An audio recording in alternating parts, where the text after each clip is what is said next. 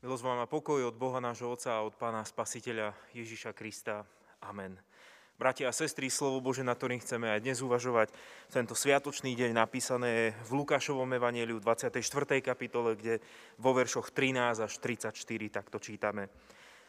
A hľa, v ten istý deň išli z nich dvaja do mestečka, vzdialeného od Jeruzalema na 60 honov, ktoré sa volalo Emauzy a zhovárali sa o všetkom, čo sa stalo. Ako sa tak zhovárali a navzájom dotazovali, priblížil sa k ním aj sám Ježiš a šiel s nimi. Ale ich oči boli zdržiavané, aby ho nepoznali. Povedal im, čo je to, o čom sa idúcky zhovárate medzi sebou? A oni sa zastavili smutní. Jeden z nich menom Kleofáš mu odpovedal, ty si zrejme jediný z tých, ktorí sú v Jeruzaleme a nevieš, čo sa v ňom po tieto dni stalo. Opýtal sa, a čo? Odpovedali mu, čo sa stalo s Ježišom Nazareckým, ktorý bol muž prorok, mocný v skutkoch a slovách pred Bohom a pred všetkým ľudom, ako ho veľkňazi a naši poprední mužovia dali odsúdiť na smrť a ukrižovať. A my sme dúfali, že on vykúpi Izrael, ale dnes je už tretí deň, ako sa to všetko stalo. A naplnili nás úžasom aj niektoré ženy spomedzi našich, ktoré na svitaní boli pri hrobe a keď nenašli jeho telo, prišli a povedali, že sa im aj anieli zjavili, ktorí hovoria, že žije. I niektorí z našich odišli ku hrobu a našli ho tak, ako aj ženy povedali, ale jeho nevideli. A on im povedal, o nerozumný a lenivý srdcom veriť všetko, čo hovorili proroci. Či to Kristus nemusel pretrpieť a tak vojsť do svojej slávy. Potom počnúc od Mojžiša a všetkých prorokov, vykladali im v písmach všetko, čo bolo o ňom. V tom sa priblížili k mestečku, do ktorého šli a on sa tváril, že ide ďalej. Ale zdržiavali ho. Zostaň s nami, lebo sa zvečerieva a deň sa už nachýlil. Pošiel teda, aby zostal s nimi. A keď stoloval s nimi, vzal chlieb, dobrorečil, lámal a podával. Tu sa im otvorili oči a poznali ho, ale on im zmizol. I povedali si, či nehorelo v nás srdce, keď nám hovoril cestov a vysvetľoval písma. A vstali tú hodinu, vrátili sa do Jeruzalema a našli zhromaždených jedenástich a tých, čo boli s nimi. Títo hovorili, v skutku vstal pán. A ukázal sa Šimonovi. Vyrozprávali aj oni, čo sa stalo na ceste, a ako ho poznali podľa lámania chleba. Amen. Toľko je slov písma svätého. Milí bratia, milé sestry v Pánovišovi Kristovi, v tomto príbehu o emavských učeníkoch sa často niekedy aj zamotáme, nielen ako veriaci, ale aj ako kazatelia. Keďže je to jedinečný príbeh Lukášovho evanielia o stretnutí so vzkrieseným Ježišom Kristom, často mnohí skúmajú pozadie tohto príbehu. Kto to boli tí mužovia cestujúci do Emaus? kam putovali presne, prečo, o čom sa teda zhovárali. Ale ja by som bol rád, ak by sme si dnes všimli trošku ich osobný príbeh. Keďže sa napokon vrátili k jedenáctim, museli patriť do okruhu najbližších spolupracovníkov. Mali veľmi podrobné informácie o tom, že ženy boli na svitaní pri hrobe a nenašli telo pána Ježiša. Veľmi dôkladne poznali tiež príbeh utrpenia a o úklade predstavených a popredných mužov. Rozprávali sa o tom všetkom a pritom aj tak. Putovali preč. Mali veľmi dôležité informácie, ale išli už domov, nakoľko bol už tretí deň a nič. Z ich slov je cítiť smútok, možno aj rezignáciu. Mužovi, ktorý sa k ním pripojil, pridávajú také veľmi osobné svedectvo, až otvorene mu hovoria, a my sme dúfali, že on vykúpi Izrael, ale už je tretí deň, ako sa to všetko stalo. Ako by mu hovorili, to len ty nevieš, čo sa stalo. Že už je to tri dni, ako ukrižovali Ježiša a v ňom boli naše nádeje. Do neho sme naozaj vkladali veľa. V neho sme dôverovali, jeho sme nasledovali. Ale ideme už domov. Ideme do Emaus, ideme do mestečka či do dediny, ktorú teológovia sa pokúšajú dodnes identifikovať. Všimnime si, ako evanielista podrobne predstavuje vnútorný svet týchto učeníkov. Môže to byť aj obraz toho Božieho ľudu, ktorý sa priklonil k Ježišovi. Čakal nejaký zázrak, možno už ten oný koniec sveta, politickú zmenu, spoločenskú zmenu, či čokoľvek iné, čo by ich prinútilo ostať v Jeruzaleme alebo neodísť od Ježiša. Už sa však tri dni nič nedialo a idú domov, lebo neprišlo kráľovstvo Božie také, ako čakali, aké si predstavovali. Neprišlo vykúpenie, ktoré čakali. Evangelista Lukáš akoby písal presne o nás – aj my sa necháme radi natchnúť teológiou, múdrosťou, Biblie a Ježišových slov. Sme ochotní skúmať tiež rôzne pravdy, venovať čas historickým dôkazom, túžime si overiť tie biblické svedectva. Fascinuje nás tiež objavovať staroveké svety a ich tajomstva. A nie nadchýna nás tiež tá predstava, ktorá tiež naplňa aj naše náboženské očakávanie, že Boh zmení kolobeh dejín že sa nejako prelomia časy a dejiny, že nasledovanie a viera spôsobí nejakú explóziu času, ako to snáď bolo na začiatku pri stvorení. Ale tento príbeh mužov putujúcich do Emaus je hlavne o našom srdci, jeho našej viere. Je o tom celom našom náboženskom živote, lebo aj my stále čakáme, že sa niečo zmení, že sa niečo stane, že niečo v našom živote bude ako taká explózia viery, niečo prelomové sa stane a pohne a celý svet pozná to Božie vykúpenie.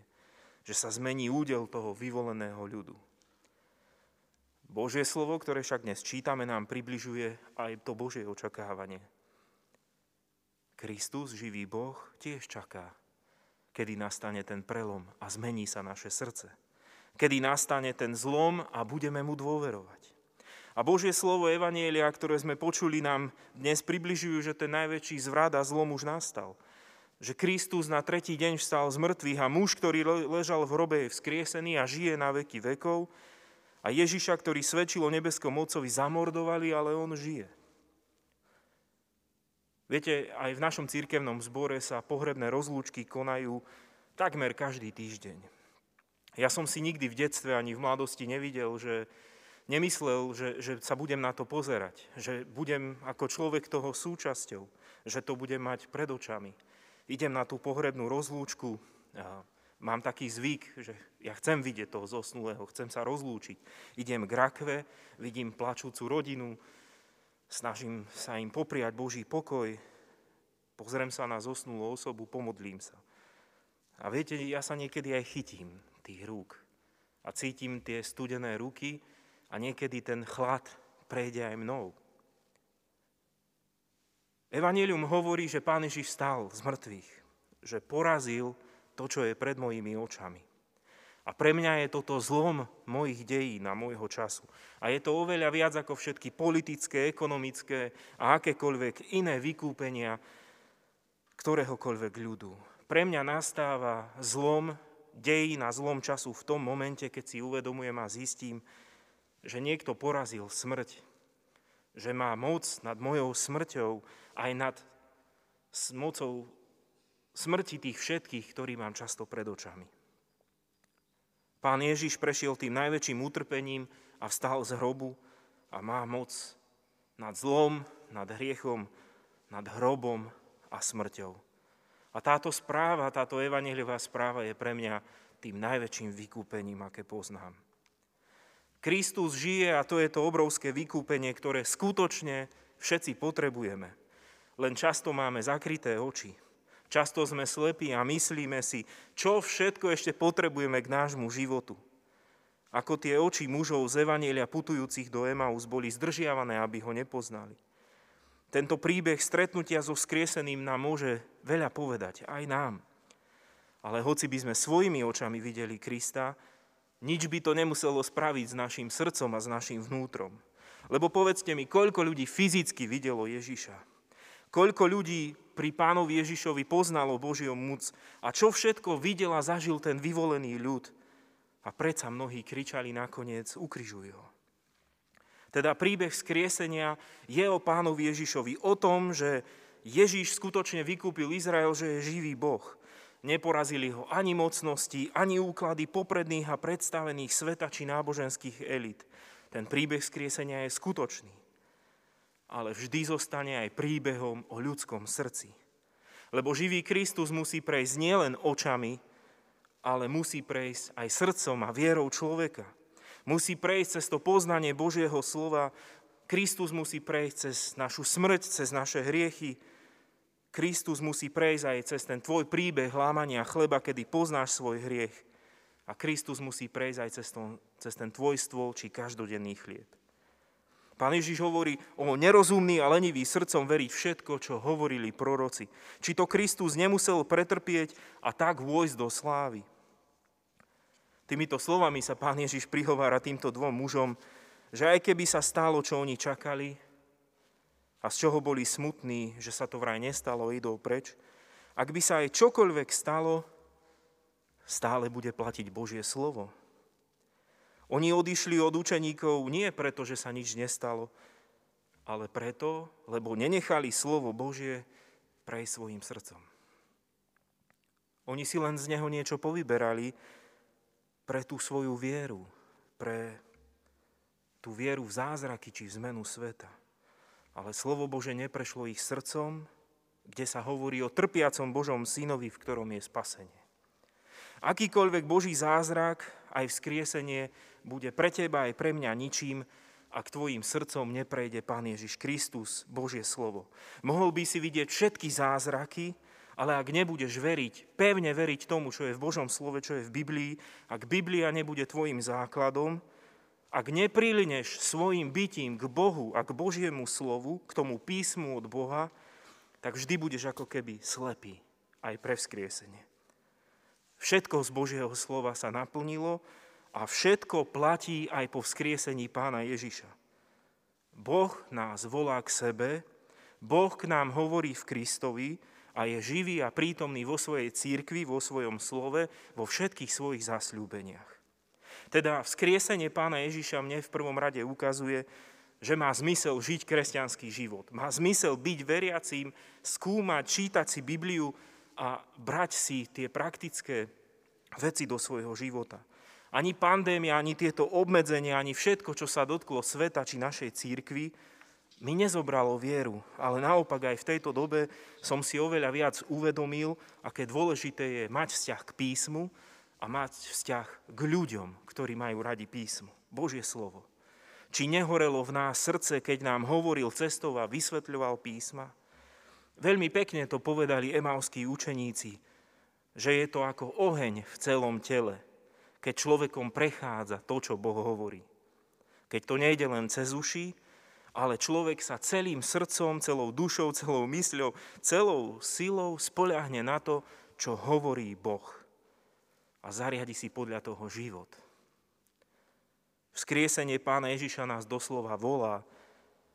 Nie, že hovorí, že to má zmysel, ale doslova Kristus nás volá, aby sme neboli leniví a nerozumní, pre takýto život bez písma, bez jeho slova, bez jeho zasľúbení. On predsa trpel, aby sa raz naplnilo všetko i pri nás, i s nami. Skriesenie pána Ježiša nám tiež ukazuje, aké je dôležité pozvať k stolu pána Ježiša. Je to vysoko teologicky zaujímavé, že muži putujúci do Emaus ako keby mali návyk čakať na ten moment lámania chleba.